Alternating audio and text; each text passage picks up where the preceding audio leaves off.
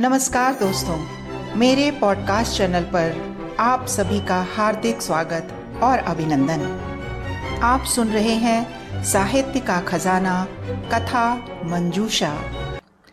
दोस्तों, मेरे इस चैनल कथा मंजूषा में बेहतरीन कहानियाँ सुनने को मिलेंगी, जिसमें खट्टी मीठी, चटपटी, रहस्य रोमांच और प्रेम के साथ अनेक कहानियाँ मन को छू लेने वाली होंगी। और मुझे पूरा विश्वास है कि आपको ये कहानियाँ ज़रूर पसंद आएँगी। कथा मंजूषा में आज आप सुनेंगे वरिष्ठ पत्रकार जयंती रंगनाथन की कहानी, अजीब मानुस था वो बिल्डिंग के सामने उर्शिला ने लंबी गाड़ी पार्क की ही थी कि सीढ़ियों के पीछे खंबे से सटकर खड़ी वह दिख गई। उर्शिला उसकी निगाहों से नहीं बच सकती थी। चार घंटे पहले वह यहाँ आ चुकी थी। वॉचमैन को ठीक से पट्टी पढ़ा के लिफ्ट से ना जाकर दस मंजिल चढ़कर ऊपर गई। घर में ताला देखा तो नीचे उतरकर यहाँ इंतज़ार करने लगी। लौट कर तो यहीं आएगी पट्टी। उर्शिला बचकर निकल नहीं पाई। ठीक सामने टपक पड़ी माया। भारी कद, अधफके बालों का बना भुस जुड़ा। गहरे नीले रंग की साटन की सलवार कमीज। चेहरा ठीक ठाक था उसका, पर कोई तो बात थी जो सही नहीं थी। उर्शिला ने हल्के से मुस्कुराने की कोशिश की। माया ने रुखाई से पूछा तो मैडम, कब खाली कर रही हो फ्लैट? कब्जा करना चाह रही हो क्या? उर्शिला भन्ना गई। आग से लग गई उसे। मन हुआ, कह दे। हाँ कब्जाने का इरादा है। कर लो जो करना है। पर वह कुछ सेकंड चुप रही, फिर लंबी सांस लेकर बोली तुम्हें बताया था ना, कुछ दिन लगेंगे? मैडम तुम तो पिछले एक महीने से यही आलापे जा रही हो कि कुछ दिनों में घर खाली कर दोगी। बहुत हो गया। तुम्हारी सुनूँगी तो उम्र निकल जाएगी। ऐसे थोड़े ही ना चलेगा। बिल्डिंग के बाहर शाम को टहलते बुज़ुर्ग रुक कर उनकी बातें सुनने लगे। खेलते हुए बच्चे ठहर गए। चबूतरे पर बैठकर गपियाती छोटी बड़ी औरतें अपनी बातों का क्रम तोड़कर उनकी तरफ़ ताकने लगी। उर्शिला को गुस्सा आ गया। उसने तेज आवाज़ में कहा, तुमको जो करना है कर लो। वैसे भी मैं तुमसे बात क्यों करूँ? जिसने किराए पर फ्लैट दिया था उसे बुलाओ। मुझसे कहा गया था कि साल भर से पहले खाली करने को नहीं कहेंगे। अभी साल होने में चार महीने हैं। मैं नहीं खाली करती घर। उर्शिला का चेहरा सुलगने लगा। अचानक माया ने अपनी मोटी हथेली से एक झन्नाटेदार झापड़ उर्शिला के चेहरे पर जमा दिया। इतनी ज़ोर से कि उर्शिला चार कदम पीछे छिटक गई। माया ने अपनी दबंग आवाज़ में भर्राते हुए गुर्राना शुरू किया। कमीनी, मरे हुए को बीच में लाती है। कहाँ से लाऊं मैं अपना आदमी? साली कुत्ती, ये मेरा फ्लैट है। मैं दूसरे रास्ते से भी घर खाली करवाना जानती हूँ। मेरा आदमी सीधा था, मुझे मत समझना उसके जैसा। एक पल को उर्शिला को विश्वास नहीं हुआ कि जो हो रहा है, उसके साथ ही हो रहा है। इस औरत ने न सिर्फ़ उसे गाली दी है, बल्कि उसे चमाटा मारा है।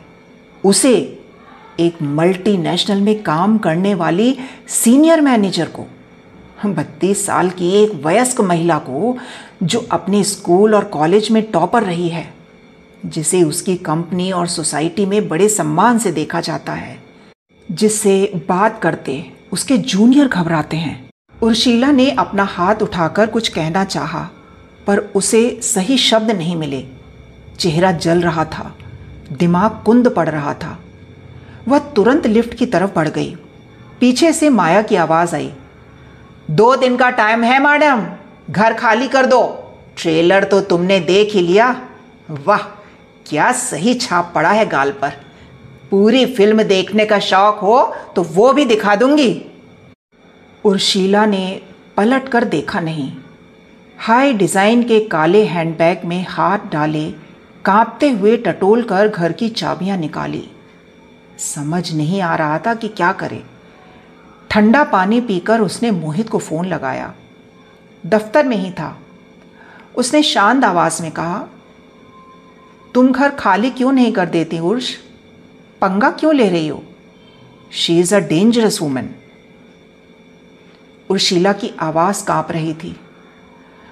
तुम्हें तुम्हें पता है ना अ, मैं अगले वीक महीने भर के लिए यूएस जा रही हूँ। उससे पहले घर ढूंढना शिफ्ट करना मेरे बस की बात नहीं है। तुम्हें बताया तो था। मैं लीगली भी इस घर में रह सकती हूँ और कुछ महीने। कॉन्ट्रैक्ट तो साल भर का हुआ था। बीच में वह जुगल किशोर ऊपर टपक गया तो मैं क्या करूँ? उसकी वाइफ घर वापस चाहती है तो गलत क्या है? भाई, उसका घर है, हो सकता है किसी फाइनेंशियल प्रॉब्लम में हो। लिसन उर्श तुम कल ही अपना सामान ऑफ़िस के गेस्ट हाउस में शिफ्ट कर दो। तुम चाहो तो मेरे घर आ सकती हो। उर्शिला भड़क गई। तुम्हारे घर आकर क्या करूँ? तुम्हारी वाइफ है कि कहीं गई हुई है? ज़रा उससे कहो कि फ़ोन करे मुझे। बोलना आसान है मोहित, मैं बहुत टेंशन में हूँ। उस औरत ने हाथ उठाया है मुझ पर। मैं उसे जेल भिजवा दूँगी। तो फिर पुलिस में कंप्लेन क्यों नहीं करती? यू शुड डू दैट चाहो तो मैं तुम्हारे साथ पुलिस स्टेशन चल सकता हूँ। यहाँ का एसएचओ जानकार है। राघव। उर्शिला चुप रही। कहना चाहती थी कि तुमसे ज़्यादा जानती हूँ उसे। राघव सिंह राठौर। लंबा कद, बलिष्ठ देह यष्टि आबनूसी रंग और घनी मूछे जिस चक्कर में मोहित की राघव से पहचान हुई थी, उसमें वह भी तो शामिल थी। दिल्ली जयपुर हाईवे पर उस रिसोर्ट में अक्सर मोहित और उर्शिला वीकेंड बिताते थे, कम से कम दो साल से। मोहित, उर्शिला का बॉस, मैन फ्रेंड, चालीस साल आदमी बॉय तो नहीं हो सकता ना। उर्शिला उसके आकर्षण में गले गले तक डूबी थी। मोहित शादीशुदा था, दो बच्चों का पिता। उन दोनों के बीच कभी शादी की बात नहीं हुई थी। उर्शिला चाहती भी नहीं थी शादी करना। इतना आगे बढ़ रही है कैरियर में। आराम से अपनी शर्त पर रहती है। वैसे भी मोहित एक अच्छा प्रेमी है। और प्रेमी होने की वजह से ही सही बॉस है। शादी के लायक नहीं। अपने पूरे कुनबे को साथ रखता है और अपनी पत्नी से उम्मीद करता है कि अपने बीमार पिता को सप्ताह में दो दिन अस्पताल लेकर जाए। उस दिन रात को लगभग तीन एक बजे होटल में रेड पड़ गई। राघव रेड का इंचार्ज था। वह उनको अलग कमरे में ले गया। मोहित बेहद परेशान था। तनाव में तो वह भी थी। मोहित ने शायद कुछ देने दिलाने की पेशकश कर रखी थी। पर राघव ने मना कर दिया। बड़ी इज़्ज़त से पेश आया उन दोनों के साथ। यह जानते हुए भी कि उन दोनों के बीच क्या रिश्ता और क्या नहीं था। राघव की ही वजह से उस दिन दोनों बिना मीडिया के सामने आए पिछले रास्ते से निकल पाए।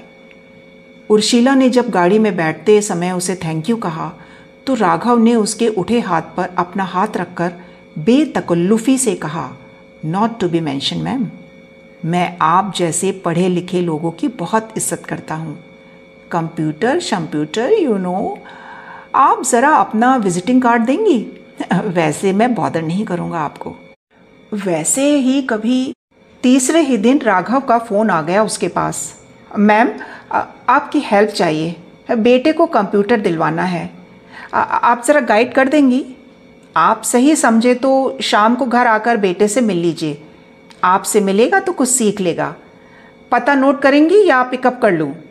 डरिए मत, मैडम। पुलिस जीप में नहीं आऊँगा। वैगन आर है। ठीक है, मैं यूनिफॉर्म में नहीं रहूँगा। उर्शिला तैयार हो गई। राघव की मदद तो करनी ही पड़ेगी। बिना मोहित को बताए वह राघव के घर गई। एक सामान्य मध्यम वर्गीय परिवार 16 साल का बेटा।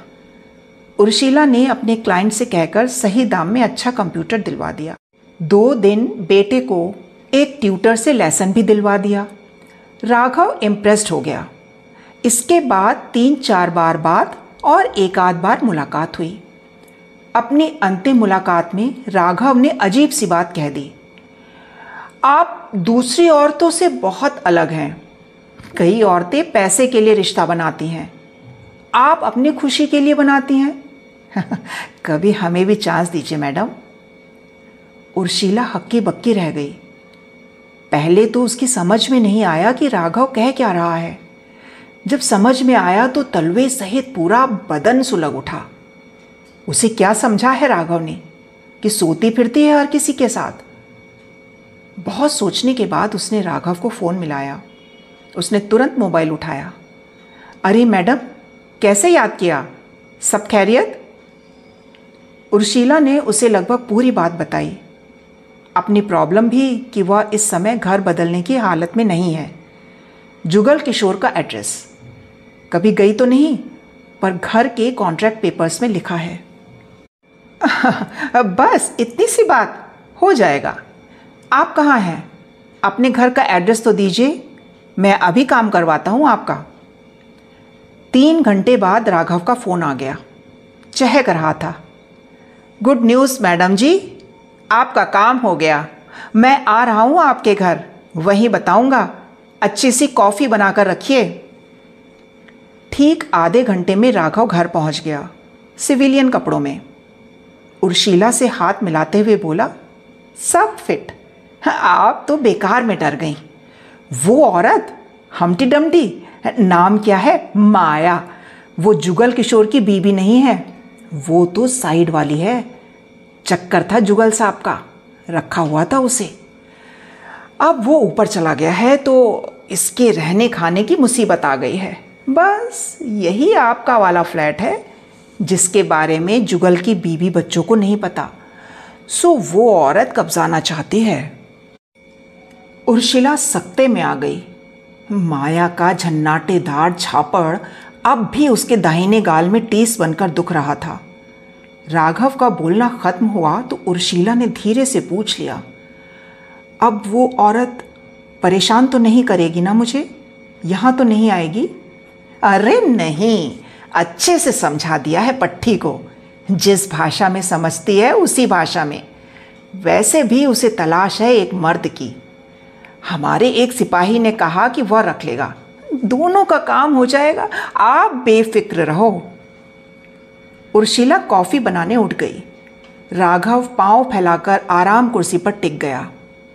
उर्शिला को न जाने क्यों डर सा लगने लगा। अगर राघव काम के बदले में वही प्रस्ताव रखे तो? गर्म पानी और दूध में कॉफ़ी पाउडर घोलने में उसे दस मिनट लगा दिए। इस बीच जो सोचना था सोच लिया। क्षण भर को उसने आईने में अपने को निहारा।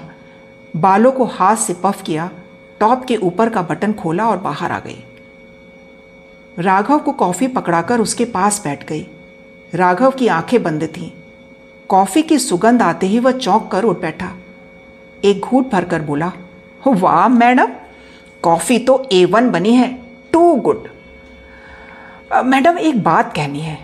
आप आप गलत तो नहीं लेंगी? उर्मिला के दिल की धड़कन बढ़ गई। क्या वह तैयार है? आपको इस तरह देखकर अच्छा नहीं लग रहा। उस औरत को देखने के बाद तो और भी नहीं। आपकी और उसकी हालत में बहुत अंतर नहीं है, मैडम। मोहित सर सही नहीं है आपके लिए। आपसे पहले और बाद में भी कई बार उनको वहीं देखा। समझ गई ना? आप सेटल हो जाइए। मैरिज कर लीजिए। पेपर में ऐड दीजिए, अपने कंप्यूटर में दीजिए। लंबी घूट भरकर कॉफ़ी ख़त्म की राघव ने और उठ खड़ा हुआ। एनीथिंग एल्स तो मैं जाऊँ? कोई प्रॉब्लम हो तो फ़ोन कर लीजिए। बाय द वे मैं मैं बताना भूल गया। मेरा बेटा आपका पक्का फ़ैन हो गया है। कभी घर आइए, उसको कुछ सिखाइए। अच्छा लगेगा। उर्शीला कुछ नहीं बोली। बोलने को कुछ था ही नहीं। इस वक्त यह भी नहीं सूझ रहा था कि किस मुसीबत से निकल गई है। अपने आप उसका हाथ टॉप का खुला बटन बंद करने लगा।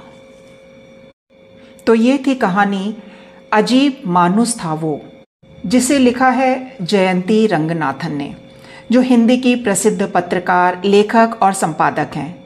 धर्मयुग पत्रिका के संपादकीय विभाग में उन्होंने लंबे समय तक अपनी सेवाएँ दी हैं। तो ये कहानी आपको कैसी लगी, मुझे ज़रूर लिखिएगा, ईमेल कीजिए। मुझे आपकी प्रतिक्रिया का इंतज़ार रहेगा। अपना प्यार इसी तरह मुझे देते रहिए और सुनते रहिए कथा मंजूषा। अगले अंक में एक और रोचक और चर्चित कहानी के साथ मैं फिर हाजिर होंगी। तब तक के लिए इजाज़त दीजिए पूनम चंद्रलेखा को। नमस्कार।